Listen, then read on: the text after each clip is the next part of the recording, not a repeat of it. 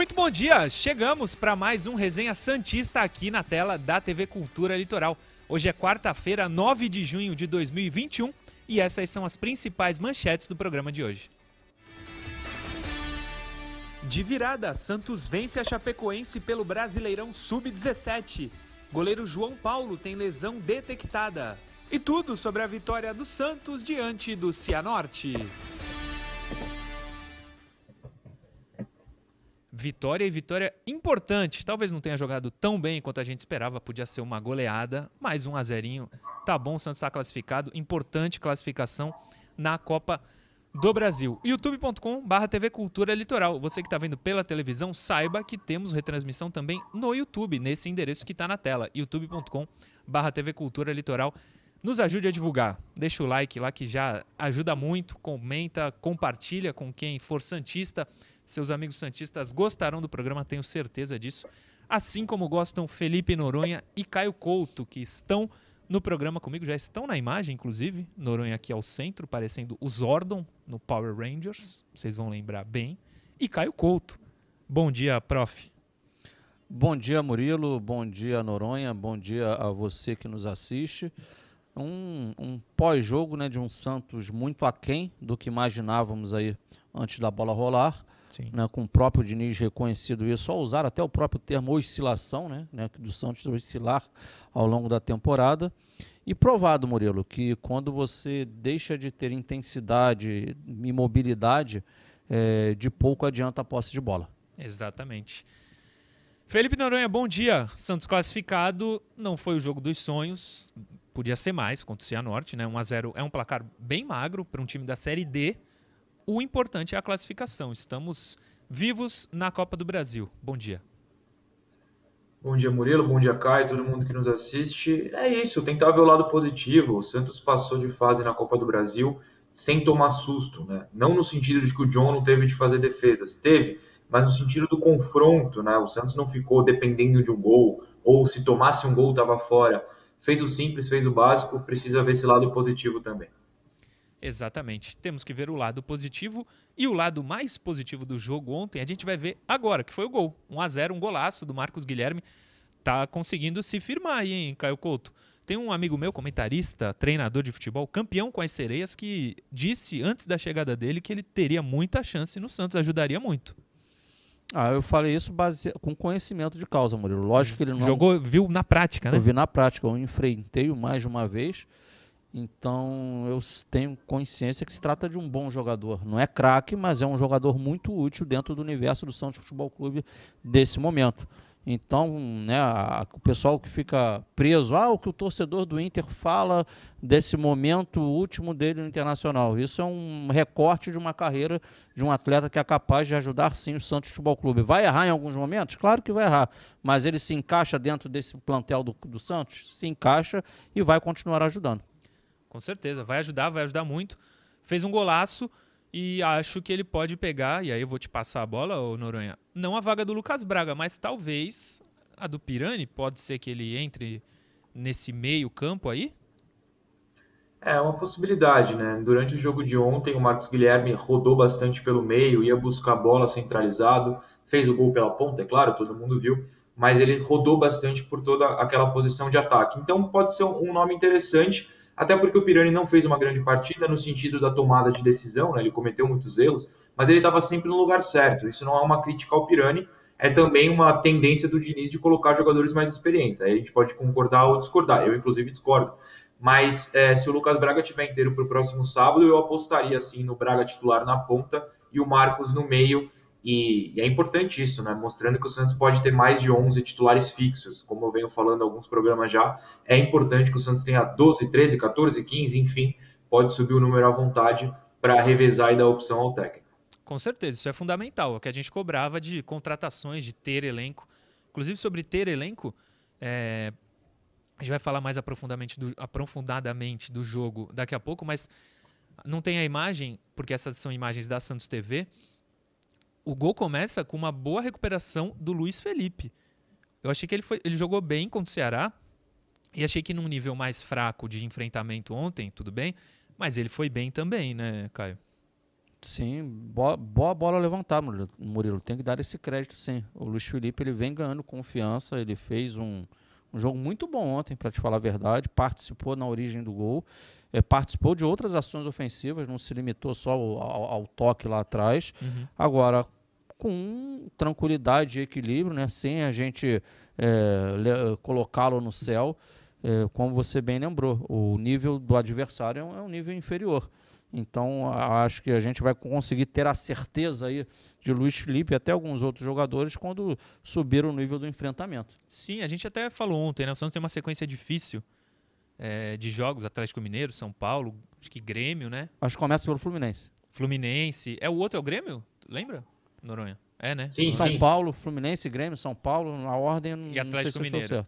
É. é, se nesses jogos ele for bem mesmo, eu, aí dá pra gente voltar a ter confiança no Luiz Felipe, que já foi um bom zagueiro aqui na ah, Vila. Já para passar a bola para o Noronha, mas o importante, até numa linha de raciocínio que ele falou há pouco, hum. é, é, ele ter essa confiança para que o, o Diniz ganhe mais um atleta, sendo titular ou não, passa a ser mais um atleta em condições a, a vestir a camisa do Santos. Isso é importante, pensando em elenco.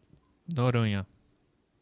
É, eu tô tentando ver hoje, minha promessa pessoal é ver tudo no copo meio cheio. Porque a gente pode ver no meio vazio e falar: ah, o Santos não jogou tanto para ganhar. Mas pode falar: jogou e passou sem sustos. No caso do Luiz Felipe, para mim é a mesma situação. A gente pode falar: ah, foi um contra um adversário fraco, o Ceará também não jogou nada e o próximo jogo é contra o Juventude. Ou a gente pode ver no copo meio cheio e falar: olha, esses jogos contra equipes mais fracas servem para ele pegar confiança e chegar embalado nessa sequência forte que vem. Acho que tem até São Paulo já rapidamente. É, semana que vem talvez abra essa sequência, enfim, até posso conferir a tabela depois.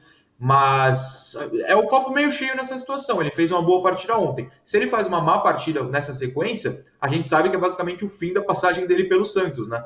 Então é importante que ele jogue bem também contra times fracos. Sim. Eu acho até a gente vai passar para as estatísticas da partida para entender melhor o jogo, depois a análise tática do Caio, mas ele está mudando um pouco a imagem que ele tinha com o torcedor, coisa que o Copete não conseguiu fazer.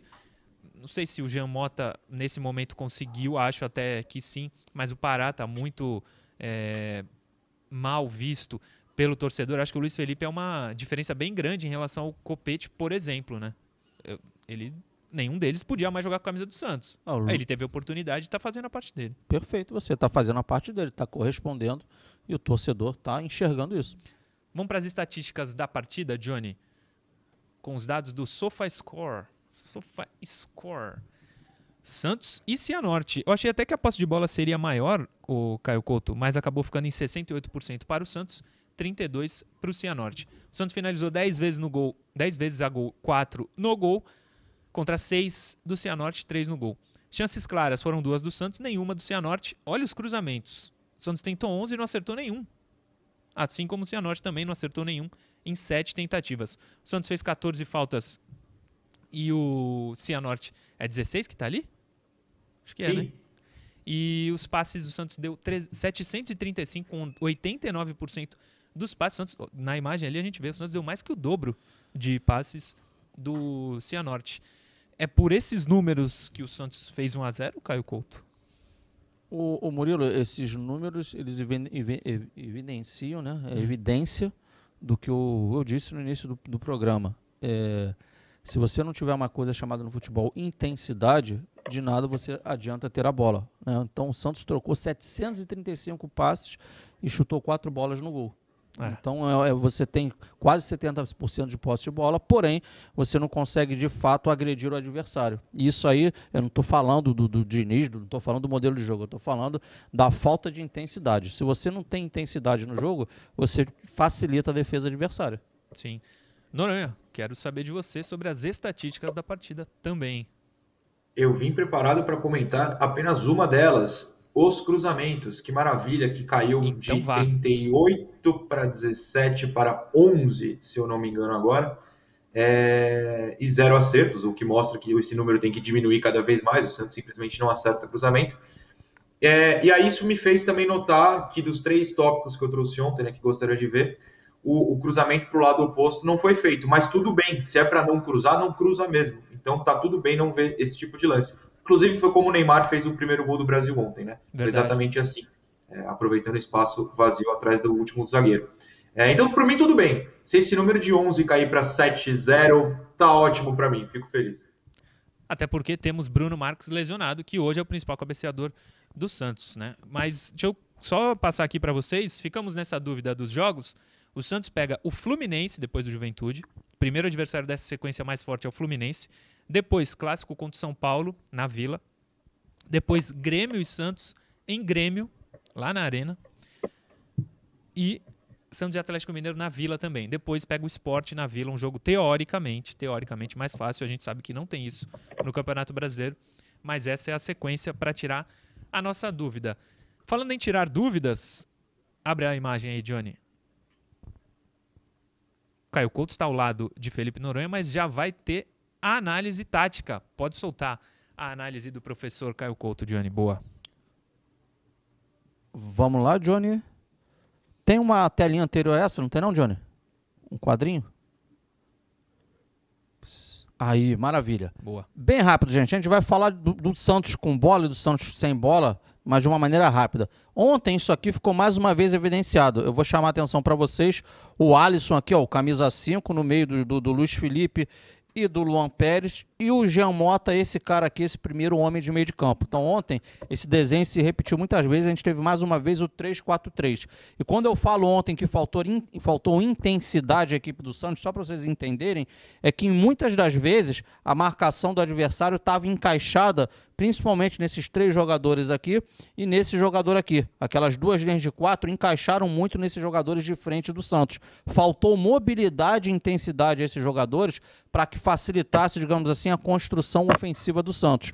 A falta de mobilidade facilita a marcação adversária. E aí, João, pode passar rapidamente? Só para evidenciar, tá aqui, ó. Parece um pedacinho do Luiz Felipe aqui, centralizado o Alisson, o Luan Pérez e aqui está o Jean Mota, só para provar aquele quadro anterior. Então essa é a saída de bola do Santos que acontece muitas vezes na partida. Outro momento também, João, a gente pode ver mais uma vez, ó. Bola com Luiz Felipe, tá aqui o Jean Mota, aberto lá o Juan Pérez e centralizado ali atrás, a gente tem mais uma vez o Alisson. Então essa é uma característica da saída de bola do Santos.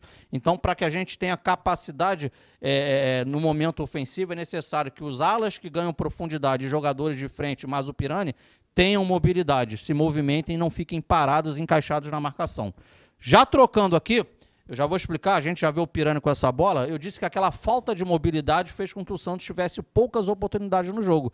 E ainda assim, tomou algumas decisões erradas. Aqui um exemplo do Pirani, em que na verdade foi uma bola recuada errada pelo zagueiro. E o Pirani, ele vai, vai, vai progredir com essa bola. Vai passando aí, João. Ele progride com a bola, passa mais um e a gente pode passar mais uma. E a gente começa a ver enquadrado que o Caio Jorge, o Caio Jorge abre a passada, né? Ele vem paralelamente, ele vai se colocar em relação ao Pirani como uma boa opção de passe. Mas continua. Né? Pode passar. Ah, o Caio Jorge, qual o grande erro aqui? Ele vai para jogar individual. No que ele vai para jogar individual, o, o zagueiro foi bem, empurrou ele para o fundo né, fez o bloqueio, pediu, impediu a finalização. Então foram poucas oportunidades e ainda assim algumas decisões tomadas foram erradas. Esse aqui foi um exemplo aqui no caso do Pirani. Pode falar, Murilo. Eu queria falar rapidinho. O Pirani eu acho que foi muito mal. A gente vai falar nas notas do jogo individualmente de cada jogador. Mas esse foi o lance, pior lance dele. Todo, pô, ele é o, o cara que organiza ali o meio, teria que ser. Deu a, a chance para ele dar assistência pro camisa 9, para fazer o gol. Ele tenta fazer aí. Tá louco. Esse foi o pior lance do Pirani para mim, num jogo muito Posso ruim. Posso fazer um comentário sobre esse lance? Deve. Mil, mil desculpas pelo, pela entrada. É que eu acho que a questão do Pirani a gente pode comparar com um lance do Kaique contra o Ituano. Talvez o pessoal lembre. Ele dá um carrinho completamente aleatório, o cara do Ituano passa a batida e sai o gol, que na hora foi do empate, depois o Santos ganharia do Ituano de 2 a 1 no Paulista. E até eu comentei na época que isso é uma coisa normal de se acontecer com um zagueiro de 17 anos, ou qualquer jogador de 17, 18, 19 anos. Ele vai cometer um erro, o técnico vai mostrar insistentemente tal erro, ele nunca mais vai cometer esse erro. O Kaique, de fato, nunca mais cometeu. A minha torcida para o Piranha é essa. O Diniz pega e fala, meu filho, essa bola você toca. Nunca mais tente a jogada individual. E aí ele aprende, essa é a minha esperança. Então a bola tá contigo, viu, Fernando Diniz? No Santos. Por enquanto está com o Caio Couto. Um outro momento aí, falando também da parte ofensiva, que é o gol, aí só para analisar, quando eu, eu, eu, fiz questão de, de, de parar, fazer esse frame aqui, pelo seguinte. Eu falo da falta de mobilidade, marcação encaixada do adversário. E o gol foi uma jogada individual, sim, mas surge porque foi um dos raros momentos, e o Marcos Guilherme foi um dos jogadores, um dos poucos que procurou fazer isso, em que ele se movimentou e ele consegue pegar a bola de frente para o seu marcador, e não de costas com o marcador pressionando ele. Então, ao pegar de frente, tem mesmo tendo ali ó, dois contra um, pode soltando, João, bem rápido, ele vai para a jogada individual, continua os dois aproximados, pode soltando, né, o momento aí dele do, do, do, do drible para dentro, e ele faz, vai fazer a finalização em diagonal, parte interna do pé, dá uma chapada na bola, acerta lá a gaveta, pode soltar o gol rapidinho para a galera, né? Ó, rapidinho, cortou para dentro. É uma batida muito qualificada. Tome. Foi o gol aí do, do, da equipe do Santos aí, que foi, acabou sendo o placar final. Agora, rapidamente, vamos falar da questão defensiva do Santos. E aí a gente fala do modelo de jogo do Diniz de muita posse de bola, mas ontem ficou evidenciado que diferente do primeiro jogo, mesmo o Cianorte sendo uma equipe modesta, ele subia o bloco de marcação quando o Santos tocava essa bola para trás, era o indicativo de pressão deles. Então aqui é um exemplo clássico disso aqui. Tá aqui, ó, você vê essa bola chegando para o Luan Pérez, do John para o Luan Pérez. O jogador já veio pressionar o John, tá pressionado o Luiz Felipe, esse jogador vai pressionar, Tá pressionado aqui, ele vai pressionar o, o, o, aqui o Luan Pérez. E aqui vai chegar o 9 também, porque o Felipe Jonathan está aqui nessa zona aqui. Pode chegar, pode soltar. Ó, já está pressionando, já está perto, pode soltando, João. Então, como assim, ó, Felipe Jonathan também está pressionado. Então, como o, o Cianorte, ao pressionar também, subiu os blocos, ele criou dificuldades também para a equipe do Santos. Tem mais uma dessa. Ó, tá sendo totalmente pressionado o jogador do Santos de costas pro, né, pro, pro, pro objetivo dele, que é o ataque. Vamos trocar. E agora, por que, que eu trouxe essa figura aqui? Né? O Santos é para mostrar uma variação tática que aconteceu ontem diferente na partida. Aqui está a marcação do Santos sem a bola normalmente. As duas linhas de quatro, com Pirani e Caio Jorge à frente. E ontem a gente pôde ver uma alteração no Santos. Troca o quadro aí, por favor. Vamos lá, João em determinado momento do segundo tempo, a gente conseguiu enxergar direitinho isso aqui. O 4-5-1 do Santos. Aqui as camisas estão fidedignas. Da direita para a esquerda, o Madison fazendo aberto aqui. Aí nós tivemos Balieiro, Ivonei, Giamota e Ângelo, com o Marcos Leonardo à frente. Foi assim que acabou o Santos jogando ontem o segundo tempo. Pode passar aí, por favor, João. Tá aqui, ó, a linha de 5 aqui, como eu falei aqui, ó. Madison, eu, o menino lá, Balieiro, Ivonei, Jean Mota e o Ângelo. A linha de 4 está por trás, centralizada à frente a linha de 5, está aqui o Marcos Leonardo. Traz uma outra imagem aí para abrir. Ó. Aqui a gente vê a, compactação, a linha de 4, 1, 2, 3, 4, os 5 à frente, 1, 2, 3, 4, 5, e mais o Marcos Leonardo, estão os 10 jogadores do Santos aí compactados num 4-5-1. E aí, por fim, Murilo, para terminar, o que acontece? Mesmo o Santos se posicionando assim, a gente cons conseguiu ver erros na defesa do Santos ontem, e aí é importante, isso aqui não estou dando pancada, isso aqui é, é, questão até do Diniz, é natural que ele fará para corrigir. Erro 1 um aqui, ó. Esse jogador aqui ele vai conseguir achar um passe de ruptura entre esses dois jogadores do Santos. Primeiro erro. Volta lá, volta lá, por favor, João. Primeiro erro. O Alisson aqui, ele tinha que pressionar o portador da bola. Né? Então eu estou de frente para o adversário, mas não estou de fato o pressionando. E esses dois jogadores aqui, quando se tem a cobertura interna, primeiro, esse jogador, ele já tem, ele nunca pode estar tá na diagonal desse, porque o gol dele está aqui, ele tem que estar, tá, pelo contrário, por trás dele, proteger a meta dele. E o Luan Pérez, ele estava muito mais perto do, do Felipe, do, do, Luiz Felipe, do que o Felipe Jonathan. Então ele tem que saber dividir o espaço também. Por conta desse erro, olha o que acontece. Vai, pode soltar a bola. Então ele vai achar um passe de ruptura, e mesmo num 2 contra 1, um, mostra outra imagem aí, João. Pode passar. Consegue finalizar. Né? Ele consegue finalizar a jogada com tranquilidade por uma boa defesa do John. Então, a posicionamento errado do Felipe Jonathan, falta de pressão no portador da bola, são questões de erros defensivos. E mais um, pode soltar aí, por favor? Esse aqui ficou fora da ordem, perdão. Esse aqui que era o lance anterior. Tá. Foi tá. erro meu aí, João, desculpa. Né, ele só como é que ele recebe a bola entre os dois e teve aquela finalização. Hum. Vamos lá, João, só para terminar, olha uma outra situação. E aí a gente tem que pensar contra equipes de Série A. Equipes que têm uma capacidade técnica maior do que, do que o Cianorte. Que é da série D de dado. Vamos lá. Então a gente tem esse jogador aqui, ó, com a bola que vai fazer o cruzamento. Então notem, por que, que eu chamei a atenção em azul para esses quatro jogadores do Santos? Eles estão totalmente voltados para a bola, marcação de bola. Aí você olha para dentro da área, tem Vou salvar a vida dele aqui. Aqui ele está correto. O Luiz Felipe está marcando o jogador, está individual. E lá no fundo está o Pará, que já está atrasado na cobertura interna, mas tem dois jogadores com ele lá. Tem dois contra um. Então o Santos tem mais jogadores dentro, da, dentro, da, dentro desse espaço aqui, ó. Porém, olha o que acontece. Solta outro lance. O marcar errado e não estava impedido, eles perderam o gol. Dois jogadores aqui, que esse aqui atrapalhou esse. Dois jogadores em condição de jogo, quase que dá pequena área de frente para o John. Lógico que a falta de capacidade técnica ali, é, felizmente, né, para o Santos, não permitiu que fosse uma situação de gol do adversário. Mas aqui a gente traz aqui, ó, o que fez o, o, o, bloco ofensivo do adversário. O Santos mudou até a sua forma de, de, de, de se posicionar defensivamente, fez um 4-5-1, mas ainda assim, alguns erros, e a gente está trazendo isso aqui até por conta que isso é trabalho do Diniz. Ele reunir, está mostrando as imagens para os atletas e se acertar dentro de um treinamento. Murilo. Muito bem, Caio Cotão, senta aí, fica tranquilo, relaxado, porque o Johnny vai voltar na terceira imagem, por favor, Johnny, que o Caio separou.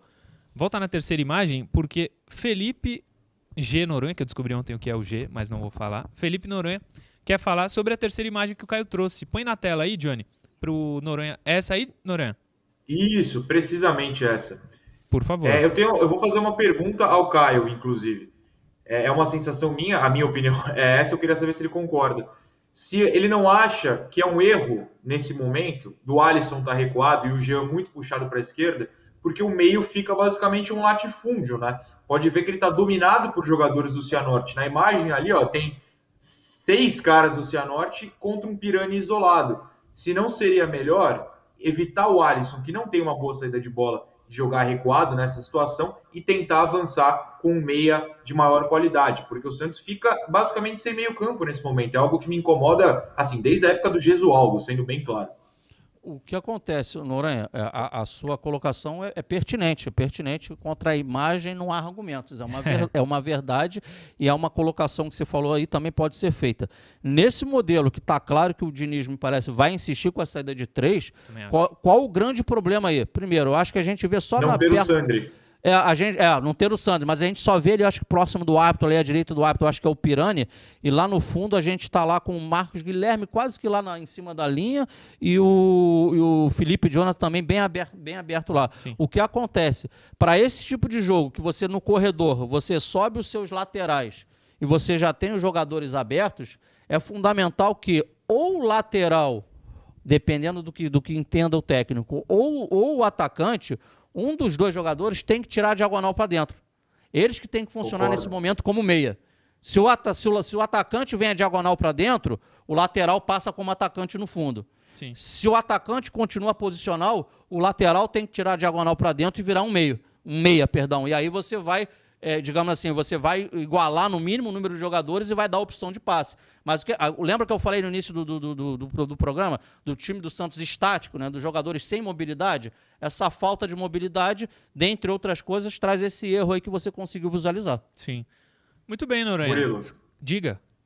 Eu e o Caio, a gente nunca se viu pessoalmente. A gente se vê aqui, um na tela e outro na coisa, mas Sim. sentiu o entrosamento? Eu levantei Muito. a bola porque é exatamente isso. Essa é a resposta. O Felipe não pode ficar parado lá é, ele tem que avançar ou fechar o meio. Aquele buraco me incomoda bastante. Ou quando o Caio volta, ele fez bastante isso, mas principalmente contra o Ceará, e aí é hora do Felipe passar. O, o Felipe, enfim, a gente volta na história do Felipe Jonathan não estar em boa fase, né? Defensiva e até ofensivamente, como nesse tipo de jogada. Exatamente.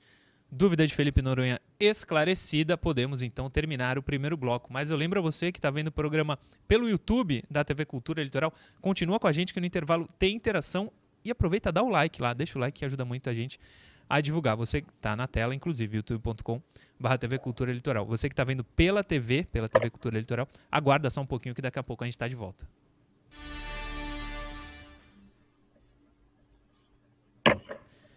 Muito bem, muitas mensagens. Se tiver aí, Noronha e Caio, fiquem à vontade, eu tenho algumas para ler.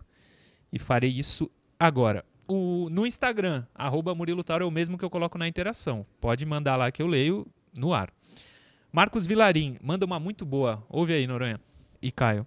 Murilo, o Alisson gosta tanto de marcar que devolve a bola para o adversário só para poder marcar de novo. Ou seja, ele não é rapaz porque ele é ruim. Ele é rapaz porque ele gosta é de marcar. desejo de marcar. Cleiton César Castro. É, pelas características, podemos colocar o Vinícius Balheiro ou até mesmo o Ivonei na posição de primeiro volante no lugar do Alisson. Ele é de Bauru, Cleiton César Castro. Era pro Ivonei ser esse cara, né? Mas ele simplesmente não consegue render. É, o jogo contra a Ponte Preta na era Holland ainda mostrou isso. Mandar o Edmilson Paixão, mandar um abraço para ele, um grande beijo. Ele pede pra gente dedicar o programa ao tio dele, Esmeraldo, que fez a família toda virar Santista e infelizmente perdemos ele para o Covid. Um abraço, Edmilson, programa dedicado a ele. Noronha quer ler mensagem? Foi isso? Eu, foi, foi. Eu só quero resumir as várias mensagens com esse mesmo tom. Na do Rodrigo aqui, o Rodrigo Rouco, um abraço. Que ele fala: assistindo ao Resenha Santista todo dia por causa de ti. Eu tenho recebido algumas mensagens como essa, então eu queria agradecer esse pessoal usando o Rodrigo como o personagem principal da mensagem aqui. Muito obrigado. Boa. Muito bem. Sigam com a gente, hein? Sigam com a gente, Resenha Santista. Com agora, agora com Felipe Noronha e Caio Couto. É o Danilo Daril. Danilo Daril. É, manda melhoras para minha filhinha Maria Eduarda. Ela acordou ruins. Um beijo para ela. Melhoras, Melhoras, Maria, Maria Eduarda. Eduarda. E parabéns pro Davidson Garuti. Acompanha sempre o programa há um ano e meio já. Aniversário dele, parabéns, Davidson. Foi ontem, na verdade. Parabéns. Vamos voltar pro segundo bloco. É isso, Johnny? É, né? Daqui a pouquinho, então, segundo bloco com interação e notas do jogo. Você não perde por esperar.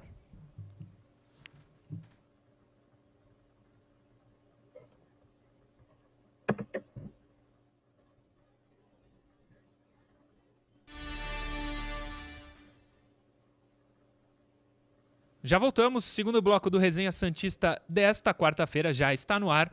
E sem perder tempo, você sabe, já está no ar para ler a sua interação, a interação que você manda pra gente pelo Instagram, arroba Murilo Tauro, esse é o endereço, manda sua mensagem lá, que eu coloco no ar. Johnny já pode colocar a primeira de hoje, primeira interação do dia de hoje, depois tem notas do jogo. O título da Sul-Americana seria mais fácil para o Santos do que a Copa do Brasil? Pedro Vinícius de Hortolândia é quem manda essa mensagem. Nós três responderemos, mas eu vou responder. Não sei, viu? Eu, res- Copa do Brasil ou Sul-Americana? Me é ajuda, então. eu respondo que, É. que será tão difícil quanto. A minha É. resposta é essa. Noronha. Se existisse título fácil, a gente era campeão todo ano. E não, não acontece isso, gente. Não existe É. título fácil, não. Eu também vou manter essa resposta dos dois. Os três mureteiros. Desculpa aí, meu amigo de Hortolândia. Próxima, Johnny. Pirani não consegue parar em pé. Toma decisões erradas. Parece que não tem físico para aguentar. É o momento de ir para o, branco, para o banco? É o Murilo Tauro de Santos. Não, o Diogo Conrado de Barueri, São Paulo, quem manda essa pergunta. Caio Couto, eu acho que é o momento dele ir para o banco com a chegada do Lucas Braga e a entrada do Marcos Guilherme, mas isso é só a minha opinião. A sua qual seria? Há de se tomar cuidado com ele, é, é jovem, Sim, lógico. tá? É, ele tem um- um- se ele tem alguma coisa a favor, Murilo, ele pelo menos ele não se esconde da partida. Isso é verdade. Ele busca o jogo. Isso é importante, ele ter iniciativa. Mas ele está tendo, digamos assim, é, escolhas muito mais erradas do que escolhas certas aí, né, nos momentos aí do- dos passes importantes no jogo. Então eu creio que vai ser uma coisa natural o, o Marcos Guilherme é, pegar essa titularidade ali por dentro, devido até à rodagem do Marcos Guilherme, mas o Diniz é um cara experiente, ele tem que saber fazer esse processo acontecer para que ele não perca um atleta. Tenho certeza que ele saberá, né, Noronha? Ah, sem dúvida, mas eu acho que o pessoal precisa lembrar também que se a última decisão é errada, seja o passe errado para o Caio Jorge, que a gente mostrou, ou uma finalização errada que teve no segundo tempo, ela só existiu, a chance dessa decisão, porque ele acertou antes, né? Ele foi para o lugar certo, ele levou a bola para o lugar certo, então é preciso valorizar também que não é que ele fez tudo errado. Se ele tivesse feito tudo errado, a bola não tinha nem chegado ao pé dele. E chega, e ele está tomando a última decisão errada. É, dá para corrigir com tranquilidade. Muito bem. Tem mais uma interação, né, Johnny? Pode pôr na tela. Alexandre Frade, caso o Santos contrate um lateral direito, quem vocês acham que sairia do elenco? Pará ou Madison? Alexandre Frade, um abraço, ele sempre acompanha o programa. Acho que o Santos não contratará um lateral direito nesse momento.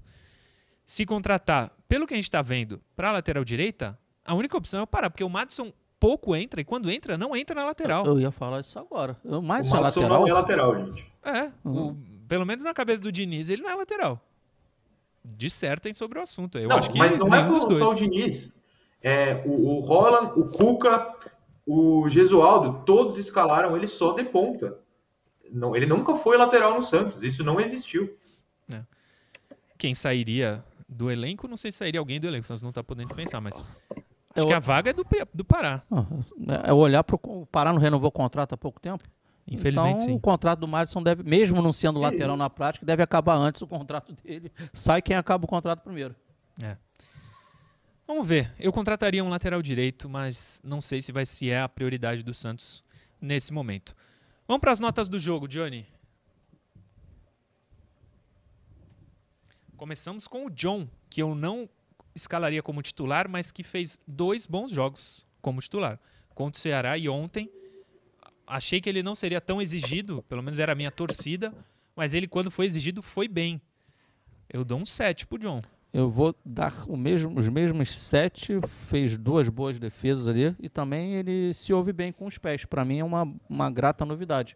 Eu via muita dificuldade no jogo do John com os pés e ele, em alguns momentos, foi pressionado. O bloco adversário subiu, como a gente mostrou até numa imagem ali, e ele se ouve bem. Caio, o Caio Couto já foi. Felipe Noronha. Eu dou oito. As três bolas que chegaram foram difíceis e ele pegou todas. É, é isso que um goleiro precisa fazer. Sim. Não temos problema no gol nesse momento. Aliás, se, se fosse o, o Vladimir. Você conhece o placar Vladimir? Caio já ouviu falar do placar Esse é Vladimir? bom, ou não. Eu já, já ouvi falar que ele chama gol. Não, o, o Felipe Noronha diz que um 4x2, 4x3 é o famoso Se quiser, eu explico que é a teoria. O quê? Se você quiser, eu explico a teoria. Agora. Placar Vladimir é algo que eu popularizei antes né, de começar o meu próprio canal, uma coisa bem velha, era entre um- eu e um amigo meu, que é toda bola que vai no gol e o goleiro faz uma grande defesa, o Vladimir não faria. Então ontem o Santos tomaria três gols, entendeu? Esse aí transforma-se no placar Vladimir, que seria 3 a 1 para o Cianorte ontem. Tá aí a tese do Felipe Noronha. O exemplo desse placar Vladimir é Ponte Preta 3, Santos 1 na Vila Belmiro ano passado. Foi difícil pro goleirão do Santos. Vamos para lateral direita, Johnny. Parar, parar, eu vou deixar vocês falarem primeiro. A minha nota para Pará é 4. Ele continua discreto part... nos jogos e ontem, né, no último jogo eu dei 5 para ele, mas ontem ele ainda errou alguns passes bobos, por isso que eu tô tirando um pontinho Ele entre- ele ia entregar a classificação ontem. Fala aí, Noronha. Menos Entregar a classificação? Ah, Que ele- exagero. Não. Calma. Não, a nota 5 porque ele não fez nada no ataque e, e cometeu um- pelo menos uns dois errinhos na defesa, mas pô, pode até ser um 4, 4,5, tá? Mas entregar a classificação é um pouco forte. Eu Olha dou lá, um- revolta a. Revolta do Caio Couto. Não vou mais falar mal do Pará. eu dou um 4, que nem a camisa dele. 4, 3,5, Que vai. não é a camisa dele, ele é o 21, né? 21 agora. É, 21, verdade, 21. A 4 tá vaga, 21. Que era do Pitu, que foi aquele que jogou a Libertadores, né? 2011, Isso. Pará. Vamos pro Luiz Felipe, bom zagueiro Luiz Felipe nesse momento. Foi bem contra times contra o Cianorte que é fraco, contra o Ceará que é parâmetro. A gente falou antes do jogo, então só Sim. porque depois acabou a gente não pode mudar. Gostei, é um vo- vou dar um voto de confiança pra ele, vou dar um 7,5 até. Minha nota também é 7 para ele. Gostei dele, tá ganhando personalidade e que ele continue assim, porque passa a ser mais uma, uma peça, não abre aspas, um peso morto dentro do elenco, e sim alguém que possa de fato ajudar, que ele continue em progressão. Noronha. O Caio acaba de roubar a minha palavra, com todo o direito. Progressão. É, eu vou dar um 6 porque eu quero progredir, eu quero aumentar para 7, 7,5 contra time realmente forte. Então vamos no 6 para ter essa progressão, com esperança no futuro. Boa. Próximo, Johnny, Luan Pérez. Luan Pérez, um jogo normal dele, 6,5. É, Ele, foi- ele passou ali sem chamar muita atenção. Sim. Vou dar 6 para ele. E o Luiz, como o, o menino lá, o Luiz Felipe, ele apareceu mais aí, até na questão ofensiva de construção, por isso a minha nota foi mais alta. Noronha. 6,5 para valorizar também aquele, aquele contra-ataque que o Luan corrige, né? O erro de passe do Giamota, o jogador do Cianorte ia sair cara a cara com o John e o Luan surge do nada para desarmar e ainda sofre a falta, dando a bola para o Santos. Próximo, Johnny. Felipe Jonathan. Começa contigo, Caio. eu vou dar uns 4,5 pro Felipe Jonathan. Não apareceu ofensivamente e, e, defensivamente ele tem muito, muito problema.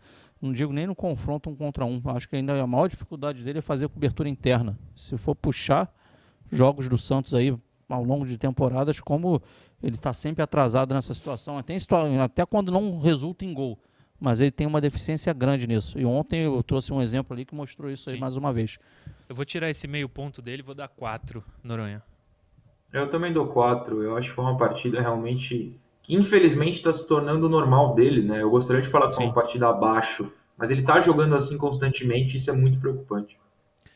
O falar em lateral esquerdo, o Arana fez um golaço ontem, você viu? No sub-23?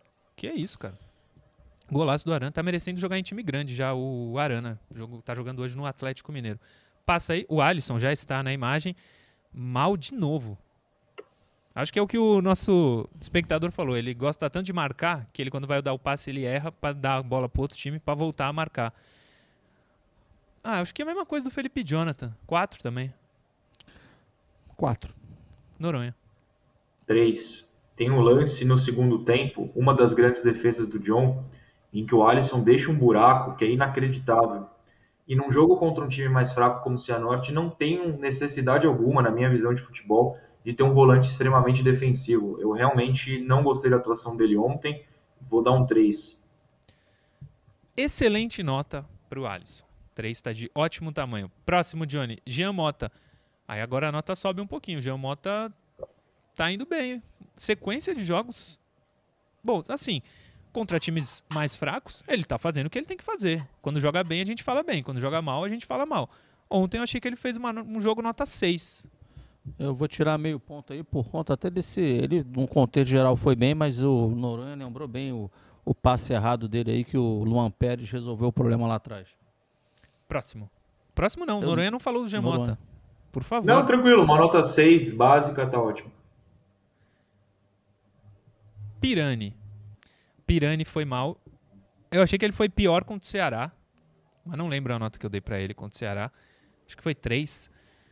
É, não sei, viu? Eu, ele 2002, ele tem 19 anos, é jovem demais, precisa ir para o banco, não está dando certo no time do Santos, não. E ele está jogando há uns quatro meses aí já de titular, é muito pouco, eu sei, mas eu, pelo, eu tô falando agora eu, como não como jornalista, como torcedor, paciência quase acabou já. A minha, mas fiquem à vontade.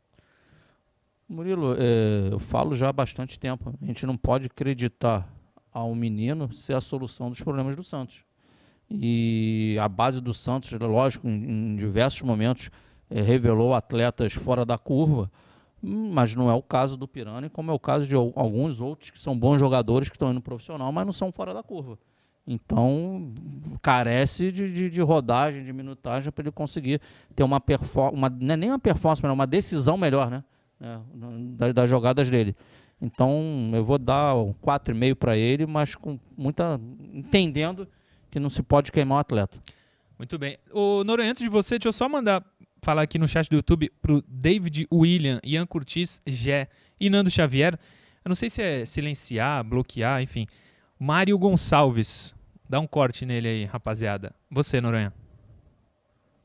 Ok, tudo bem.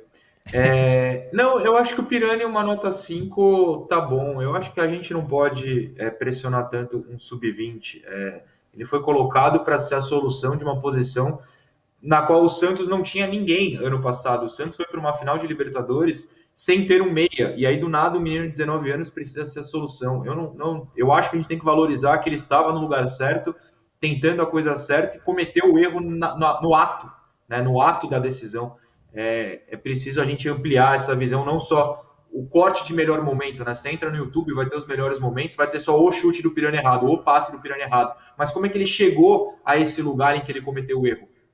Acertando. Então eu vou valorizar isso e um 5. Exatamente. Próximo, Johnny, é o Marinho, né? Marinho. Ele quase fez o primeiro gol, né? Que ele cortou a bola, chutou para fora um jogo regular. Eu vejo muita gente criticando bastante ele, mas ele ainda é o jogador, nesse momento, o principal nome do Santos. Pode não estar tá jogando bem, o Caio Jorge está jogando melhor, mas a gente tem que dar moral pro Marinho também. É, eu dou 5,5 pro Marinho. A minha nota, eu vou dar 6 pro Marinho. Ele tenta, né, não se esconde do jogo. Mas é claro que ainda está aquém daquele Marinho e para ele sequência de jogo para tentar ter um crescimento. Noronha. Não, 5,5 tá tranquilo, fica na média, tá bom. É isso aí. Caio Jorge. Johnny, boa. Se o Pirani dá aquele passe que você falou, a chance do Caio Jorge fazer era gigante. Aí ele a nota, acrescentaríamos muito a nota dele, ele seguiria numa sequência boa de, de gols. Pirani acabou errando, ele não fez. É, não jogou tão bem quanto, quanto, jogou contra o Ceará, mas também não foi mal. É, 5,5 igual o Marinho. Caio. Minha nota para ele também vai ser igual a do Marinho. Eu vou dar 6 pro Caio Jorge. Noronha. 6. Ele foi um pouco abaixo contra, do que contra o Ceará, mas também foi participativo. Sim. Contra o Ceará, acho que demos 8 para ele. Eu dei 8 para ele. Dei 8 também. Foi bem demais. Eu dei 11. Deu 11. Marcos Guilherme. Ah, e o melhor do Santos, né? 6,5, 7. Até porque fez o gol, 7. E aí eu dou até o 7,5, que eu dei 7 lá pro John, que foi muito bem. Eu vou ah. dar mais meio pela, pela obra de arte aí. Eu vou dar 7,5 também. 7,5. Pra você, Noronha. Para mim, o melhor em campo foi o John, né? Então, se eu dei 8 para o John, eu vou ficar um pouco abaixo no Marcos como o segundo melhor, melhor da linha, uma nota 7. Boa. Vamos para reservas. Vinícius Balieiro. Ele entrou, acho que no segundo tempo teve um contra-ataque que eu acho que ele, ele, teve uma chance de gol. É, teve uma chance de gol. Não sei se ele devia ter passado a bola, mas acabou errando. É, cinco. Tá na média, cinco. Noronha. Acompanha os relatores. Próximo, Johnny. Ângelo. É... Cinco. Não, ele só um, um, momento que ele deu uma arrastada em diagonal, tentou servir o Madison lá num passe. É, um, nada de fantástico no jogo, nota 5. Sim. Noronha? Não, também. Acho que o Ângelo, o Marcos, Leonardo, no caso, e é, ficam com essa nota 5, até adiantando a minha próxima. Ah, eu só vou mudar no, no Madison. Então vamos para a próxima, Johnny. Marcos Leonardo. Não, volta, volta. Marcos Leonardo. Volta um aí, Johnny. Boa. Cinco. É o menino que também quando entra tenta, cara. Ele não se esconde. Não, verdade, verdade. Cinco. Eu acho que ele tenta mais que o Pirani, inclusive. Ele não se esconde nem um pouco do jogo. O Noronha já deu 5 para o Marcos Leonardo e ele quer dar nota para o Madison. E não será 5. Qual será, Noronha? 5. Não, tô brincando. É... Pode passar para o Madison aí, Johnny. ah, sim. Eu acho que o Madison, eu, eu questionei isso aqui no programa, se eu não estou enganado, no meu canal, eu, esse eu tenho certeza, agora as coisas estão se confundindo um pouco de ontem, mas qual é a função do Madison? O que é o Madison? Ele não é lateral, ele não é ponta direita, ele não é ponta esquerda, senão ele entraria do lado oposto para tentar um drible lá Marcos Guilherme, lá Lucas Braga. Eu não sei o que é o Madison, eu não consigo entender porque o Madison entra. Eu sei que tem toda a questão de amplitude e de ter a correria, a velocidade no contra-ataque, mas ele também não funciona nesse sistema. Qual contra-ataque do Santos marcou por ser o Madison puxando em qualquer jogo? Eu não entendo o que é o Madison. O dia que eu entender o que é o Madison, eu posso avaliá-lo. Nesse momento é impossível avaliá-lo. Veja, não é uma crítica ao jogador. Eu simplesmente não sei o que ele pode entregar. É só isso. E graças a isso eu dou 5,5. Cara, eu sigo no 5. Próximo, Johnny. Acabou? Não, tem mais um. Ivonei. Ivonei. Ivonei que o Noronha falou que poderia pegar a posição do Alisson, né? Não, eu não, foi na interação. Na interação, mas não sei se seria a dele ali. É, para ontem ele jogou pouco também, né? Cinco. Vou manter a média, que quem entrou não, não fez nada não. de brilhante, mas também não comprometeu. Sim. Noronha.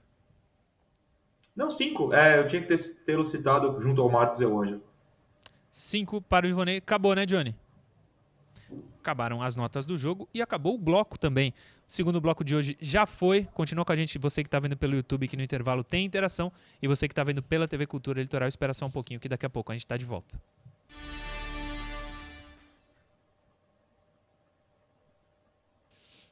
É, vamos aqui para mais perguntas. O Michel Azevedo eu já li, o Davidson Garuti também mandou. O Marcos Vilarim também já li. Douglas Ávila pede para mandar um abraço para para os Santistas da Irlanda, do Santos Dublin. Um abraço para todo mundo lá da Irlanda. Legal. Eu tenho Pacheco uma camisa Santos. deles. É mesmo? Sim, eles me mandaram uma camisa. Adoro usar para correr.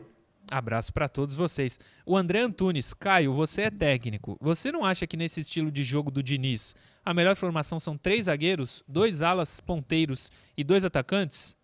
E os dois meias indo ao ataque cobrindo o contra-ataque adversário? Ele tá falando. Teoricamente, sim, né? É, ele tá André falando- Antunes. Ele tá tirando um atacante aí, né? Ele tá fazendo um 3-5-2. O Isso. Santos hoje com a bola joga 3-4-3. E aí se transforma para uma linha de 4 quando está defendendo. A linha de 5 atrás propicia o jogo ofensivo do Felipe Jonathan e esconde a deficiência dele defensiva, Aham. né? E propicia colocar do lado direito alguém que tem uma característica diferente da do Pará. Que o Pará, propriamente dito, não é um construtor de jogadas. É viável com o elenco do Santos? É, é viável. Agora, vai do treinamento e, e da ideia de jogo do técnico. O Edson Oliveira de Brito também está acompanhando e manda uma mensagem pra gente. Noronha, Tenho duas mensagens que envolvem o Murilo, então as lerei. Primeira do agora, Giovanni, por favor. que é Noronha, fala o pla- placar Vladimir. E por acaso a gente falou antes mesmo. é, aliás, O Murilo falou sem ser avisado, é, na mensagem do Giovanni, já tinha citado. Ele também fala para o Murilo está esperando ele chamar no zap até hoje. Aí vocês entendem, não tenho nada com isso. Quem E mandou? também o Rafael Lira, Giovanni. Tá, Não sei, é só isso. vou procurar então. E é, é, o Giovanni e o Rafael Lira, o dono dessa segunda mensagem, eles são membros lá do 20 Santos. O Rafael fala: o Murilo é muito carismático, mas o que tem de carismático tem de corneta. Concordo. Corneta, notas do jogo é pra cornetar. Rapidinho, Murilo. Ricardo Neto diz que com esse meio-campo inoperante fica inviável quebrar a linha dos adversários. SFC Comps no Instagram também manda mensagem. Um abraço pra você. Sigam lá, SFC Comps.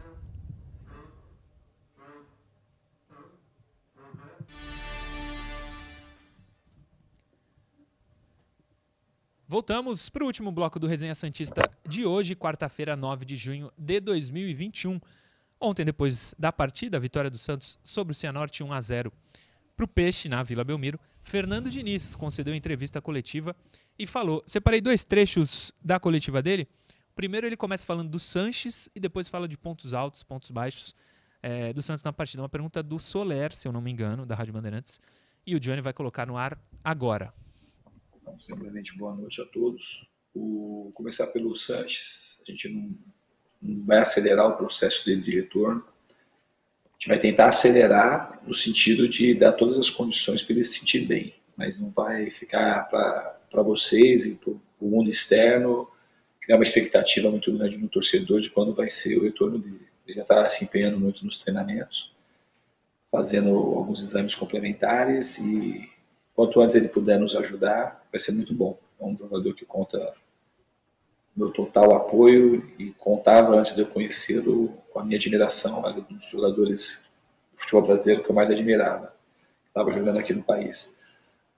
Quanto ao jogo, os aspectos positivos, acho mais positivo acho que é a vitória, o fato também de não ter tomado o gol. E os negativos, acho que a gente, talvez pela sequência de jogos, diminuiu um pouco a intensidade, o nível de concentração também foi abaixo daquilo que deveria ter sido. Mas os jogadores se empenharam e correram até o final e estão de parabéns pela, pela passagem de fase. Pergunta agora do Bruno Lima, do jornal A Tribuna. Vai ser a próxima que a gente vai ouvir. A pergunta do Bruno Lima, do Jornal A Tribuna. Mas queria que vocês falassem esses altos e baixos, pontos, for- pontos fortes, pontos fracos do Santos. A volta do Sanches, ele espera só contar com o jogador sempre quando tiver 100%. Foi assim com o Marinho, que não jogou o último jogo da primeira fase da Libertadores. Concorda com os pontos fracos e fortes? Concordo. O fato de você vencer mais um jogo, não levar gols, isso aí é, sempre é positivo. Agora, é, faltar concentração, faltar intensidade, né, isso aí é sinônimo de não, de, de uma partida ruim da equipe. É, não tem como você jogar bem se você não tem intensidade, se você não se concentra. Então só não, só não casa ali o finalzinho da, da resposta dele, que mesmo assim os atletas se empenharam. Se você não está concentrado e não tem intensidade, você não deu o seu melhor para o time. Sim, É um raciocínio lógico. sim, sim. É por aí, Norinha. Sim, sim, sem dúvida. Acho que não, não tem nem muito o que acrescentar. O Diniz na coletiva também, óbvio que ele não vai falar mal de jogador na coletiva, pelo amor de Deus. Mas ele fez elogios muito, muito fortes ao Giamota, né? Eu acho que ele está tentando ganhar a confiança dos jogadores com esse tipo de frase. É, que o time foi bem, foi empenhado. Espero que internamente ele também aponte que não foi tão bem assim. Sim, mas sobre o Giamota, ele realmente evoluiu, né? A gente falou nas notas do jogo. Elogiar o Giamota hoje não é um exagero. Não, não, Acreditem não se é assim. Não é que não possa elogiar, é que ele fez elogios muito, muito, muito fortes. Tipo, como Sim. se o Mota tivesse. né? Acho que o elogio é válido, claro. Claro. Não, mas exatamente, provavelmente, para isso que você falou, ganhar o É grupo. uma estratégia. internamente ele estratégia talvez do mude o discurso. Estratégia do Diniz. É. Sim. Ele é o comandante, ele jamais virá a público né, depreciar algum do- do- dos atletas. Ele sempre vai, vai, vai falar bem de todos. Sim. Vamos ver o que ele falou sobre Luiz Felipe e Kaique. O Bruno Lima foi quem perguntou da tribuna e perguntou se ele já tem definido o Luiz Felipe como titular. E o Diniz, na resposta, deu uma moral pro Kaique. Solta aí, Johnny. O, falando do Luiz Felipe, eu acho que ele fez três bons jogos. Coincidentemente, o time venceu na entrada dele. E não venceu porque o Kaique saiu. Pelo contrário, em relação a isso, eu acho que a equipe conseguiu jogar melhor, conseguiu ser mais sólida defensivamente como um todo, e isso facilitou o trabalho de quem estava atrás. O Kaique, para mim, é um fenômeno tem tudo para ser um jogador de seleção brasileira que vai disputar algumas Copas do Mundo. Jogador com 17 anos, que joga na linha de trás, que conseguir ter o desempenho que ele já teve nesse ano, é digno de todos os elogios. Momentaneamente, o Luiz eu achei que estava merecendo uma oportunidade, e o Kaique é um jogador assim, não só que eu conto, mas como eu, eu tenho uma confiança que vai ser um dos grandes zagueiros do futebol internacional, inclusive. Tomara, Diniz, que ele jogue muitas Copas do Mundo, seja um zagueiro excepcional e que jogue no Santos, que ele tenha oportunidades no Santos. Entendo a saída dele, tomara que o Luiz Felipe eh, supra essa ausência do Kaique. Mas é bom a gente saber que podemos contar, então, com mais um bom zagueiro. O, Ca- o Luiz Felipe indo bem, quando ele não puder jogar, um jogo ou outro, entra o Kaique. Acho que isso é natural. O jogador da base, Caio Couto, serve para isso, né? E não para resolver, como é o caso do Pirani. O Pirani tá tendo que resolver. Talvez por isso ele não esteja jogando bem. Mas notas do jogo, a gente faz a avaliação do jogo, por isso que eu falei muito mal do Pirani, porque eu achei que ele foi muito mal. É, por isso que a gente falou mal dele, eu pelo menos. Mas eu entendo que não, é, não era nem para ele ser a solução nesse momento. Se o Santos fosse um time minimamente estruturado, se não tivesse as gestões que teve, o Pirani seria só opção e teria um jogador lá para ser o titular do time. É isso, Murilo. E, e no caso aí do Kaique, que bom que o, que o Diniz tem, tá, tá no dia a dia, tem essa visão. Então é um atleta que pode ajudar ainda muito o Santos Futebol Clube. E, cara, e é muita responsabilidade. Quando ele fala um atleta que joga lá na primeira linha, com 17 anos, já atuar no profissional do Santos, é porque, cara, futebol é ingrato. Quando o atleta que erra lá na frente, a gente dá dois dias, três, a gente esqueceu que ele perdeu o gol. Agora, quem tá lá atrás, porventura, tem algum vacilo, fica marcado. E um menino com 17 anos conseguir estar ali em cima mostra o quanto ele é qualificado. Exatamente. O Noronha, muita gente que fala do Kaique pergunta se ele pode ser uma solução, entre aspas, para a lateral direita. Inclusive alguns aqui no chat. Aqui agora passou, mas eu vou achar enquanto você responde. Você acha que vale? Lateral, eu honestamente nunca tinha visto alguém comentar. Eu vejo muita gente de Volante. falar, falar para ele jogar de primeiro volante, né? O que eu sou um pouco contra, porque eu acho que você não precisa tirar alguém da melhor posição para improvisar em outra. Mas se o Santos joga com o Alisson recuando para a linha de zaga, eu começo a ver mais sentido no Kaique ser, responsável pela saída de bola ali, porque ele tem um ótimo passe. Eu começo a entender como algo possível. De lateral, não. Lateral, o lateral precisa avançar, né? O lateral precisa fechar no meio ofensivo, coisa que a gente estava discutindo agora há pouco sobre o Felipe Jonathan. O Kaique, eu acho que não, não tem essa capacidade. Isso não é uma crítica, porque ele é um zagueiro, né? Ele nunca foi treinado para isso. Sim. Não achei aqui, mas tem outras mensagens. Como eu tô com o chat aqui aberto, não abro muito, então vou ler. Cleiton Matos. O que ele fez com o Kaique pode fazer com o Pirani. Realmente, tem razão o Cleiton Matos, também acho. O Rogério Rocha. Ah, foi ele, ó. Rogério Rocha de Catanduva, abraços. Kaique na lateral. Foi ele, então, que eu li. O Ricardo Tavares também manda mensagem. Hoje deixei o negativo por não gostar do programa. Torcer para melhorar com o Luiz Felipe melhorou a zaga. Não entendi muito bem, mas obrigado. O dislike também engaja. Ricardo Tavares, um abraço. Xande Teodoro.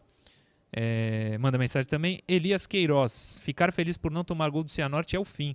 Tem que jogar muito mais contra esses times pequenos. Pera lá, também. posso comentar, Murilo? Por favor. Você pode não ficar feliz, mas se toma um gol você fica triste. Eu acho que o pessoal pode se permitir ser um pouquinho feliz também, né? Se for Sim. só essa cobrança em busca da tristeza, ninguém vai ser feliz nunca, gente.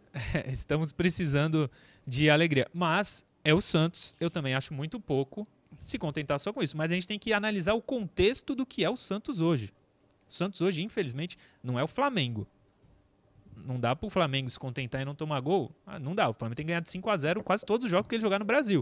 O Santos tá devagarinho caminhando. Tem agora as contratações. Murilo, Parece que as coisas estão melhorando. Só explica o que você está falando. Quando você está falando que o Santos não é o Flamengo, não é pela história.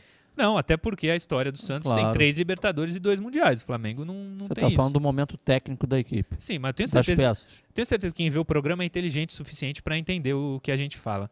É, tem mais um monte aqui no chat do YouTube, daqui a pouco eu volto, se der tempo da gente ler. João Paulo, só para informar a todos, o João Paulo não foi nem para o banco ontem, porque ele teve uma lesão segunda-feira no treinamento, no ombro direito, e o Diniz, como eu disse, é, quer sempre contar com os jogadores 100%. Então ele deixou de fora o João Paulo, talvez ele seria banco, não seria titular, é, mas ele ficou de fora por isso. E o Zanocelo também ainda não está 100% Algo similar. é, muito parecido, mas não é uma lesão é a do Zanocelo, né? É, ele ainda não está 100% apto. Poderia jogar o jogo de ontem, estava na lista de relacionados que a gente trouxe, mas ele também não ficou nem no banco. Pode nos próximos jogos aparecer. Eu gostaria muito que ele tivesse jogado ontem contra um adversário mais fraco. Infelizmente, não deu. Mas eu acho que tá certo o Diniz, né? Espera ficar 100%. Não era um jogo decisivo. Ele já, num jogo decisivo, não usou o Marinho por esse mesmo motivo. Não tinha por que colocar esses dois jogadores. Tá Você tendo, quer ler? Não, tá tendo uma linha de, raciocínio, de conduta, o Diniz e o Santos, de aproveitar os atletas somente quando estiverem 100%, aí você minimiza um risco de lesão e o elenco do Santos é enxuto, né? E, e nós teremos aí muitos jogos aí pela frente. Sim. Diga. Posso ler aqui? Por favor. Do Ricardo Marques, ele perguntando justamente isso, se o Zanocelo entraria no lugar do Jean Mota e com a volta do Sanches, se ele poderia entrar no Alisson. Eu vejo que o Zanocelo e, e, e Sanches têm a mesma característica, mas como segundo homem, e não como primeiro homem de meio de campo. Sim. Diniz tá certo, né, Anoranha? Poderia ter usado o Zanocelo, mas não, precisava pro jogo de ontem, né? Não, não tem por que forçar, não tem por É. que forçar. É, ainda mais um jogo como esse, nada decisivo. Era decisivo, você briga por uma vaga, mas já estava meio encaminhado, não tinha por que forçar, não. Sim. É, a última notícia, o Sub-17 do Santos. Eu vi muita gente falando mal do Sub-17, mas sempre que eu vou ver o resultado, ele venceu. Vi poucos, mas. O Santos está no grupo B, são dois grupos de 10 equipes no Brasileirão Sub-17. O Santos está no grupo B e é o quarto colocado. Hoje estaria classificado. O Santos venceu de virada. é, Quem que foi a Chapecoense, né? Chapecoense. no comecinho do jogo tomou 1 a 0 depois virou. O Santos hoje estaria classificado no Brasileirão Sub-17. Tem algum nome, algum raio, entre aspas, no Sub-17, cara? Sabe? Não, não Tem sei. aquele dizer Matheus não. Eu, Moraes, eu tenho né? a resposta. Por favor. Ângelo e Kaique. É verdade. O Ângelo ainda Esse é o ponto, né? deve ser Sub-15, talvez. Ah, não, Não, o ele Ângelo já 16. fez 16. É verdade. Então, é o principal ponto, como você falou. Era pra nesse time ainda ter Kaique e Ângelo. O Piranha era pra estar no sub-20. Então ainda tem 17, 20, tem sub-23, Marcos Leonardo. Marcos Leonardo, Balieiro, O Caio Jorge. O Caio Jorge já Jorge. fez 20. Ivonei, é, putz, um monte aí que estão jogando no time principal e que jogam bem, jogam mal. Quando joga bem, a gente elogia, quando joga mal, a gente critica. Mas não era para serem eles ali, os jogadores. Então, eles deveriam estar lá só para completar quem tivesse faltando. Infelizmente, a situação do Santos hoje não deixa e eles têm que pular a etapa. N- nem sempre surge um Robinho, um Neymar, um Diego, um Rodrigo. Infelizmente, eles têm que entrar e resolver. Senão, a torcida, tipo eu, como fui torcedor aqui nas notas do jogo, pega no pé e dá aquela cornetada. Mas confio muito na molecada do Santos. Noronha, terminamos. Tem alguma mensagem aí para ler? Se tiver, agora. Faltam dois minutinhos. Não, não, eram essas só. Acho que a gente abordou todos os assuntos possíveis e acho que o Sub-17 tem uns meninos bons, sim. O Caio Nascimento, que faz a análise da base lá no meu canal, citou alguns. Eu não vou puxar de cabeça agora, senão vou esquecer algum e vão ficar bravos comigo. Mas eu posso até recuperar depois, se a gente trouxer o assunto Sub-17, por exemplo, na semana que vem, eles jogam no final de semana, eu, eu trago alguns nomes interessantes. Boa. O Xande Teodoro, na atual situação, qual meia vocês trariam se fossem dirigentes? Isso é no chat do YouTube. Xande Teodoro que pergunta. Aí o Walter Vieira. Não, foi o Walter Vieira? Quem foi que respondeu?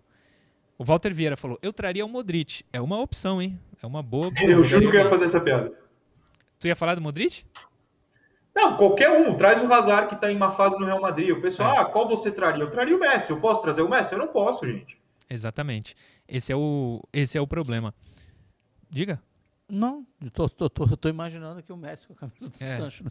Já pensou o Messi com a 10 do Peixão? O Vinícius Miquelino aqui está perguntando sobre a questão do, do, do Luiz Felipe, se de repente esse momento técnico dele lá atrás e ter uma boa estatura não corrobora com ele estar tá sendo escalado aí pelo Diniz. Pode, pode, ser, sim, Vinícius. Pode, pode passar ser. por isso aí sim. No Instagram, o Roberto Estevox, Prosa Santista, Rafael Aparecido, Cláudio Guimarães, Matheus Germano, todos eles acompanhando o programa e mais um monte aqui que durante o dia a gente troca uma ideia. É isso, finalizamos. Noronha, obrigado. Amanhã estamos de volta às 10 da manhã, certo? Sem dúvida alguma, estaremos aqui amanhã, depois de amanhã e sexta-feira. Bom dia para vocês, um abraço.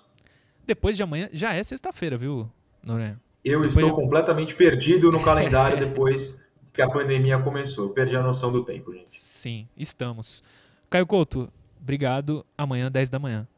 Valeu, meu amigo Murilo. Um abraço aí para um amigo também, para o Noronha. Um abraço ao torcedor do Santos. Né? Com a graça de Deus, estaremos aqui amanhã, né? sempre ligado aí em novidades do Santos, né? Que Sim. sejam sempre novidades positivas. E sábado, quando a gente piscar o olho, chegou mais uma partida aí do Peixe. Que seja mais uma vitória contra o Juventude. Você, como professor, vai tentar tomar hoje a vacina? Ah, vou tentar, vou tentar. Tomara, hein? Tomara que consigas Caio Couto, já teremos um vacinado aqui na TV. Obrigado a todo mundo que acompanhou no YouTube, na TV. No YouTube deixa o like lá, sempre importante, ajuda muito a gente a divulgar o programa.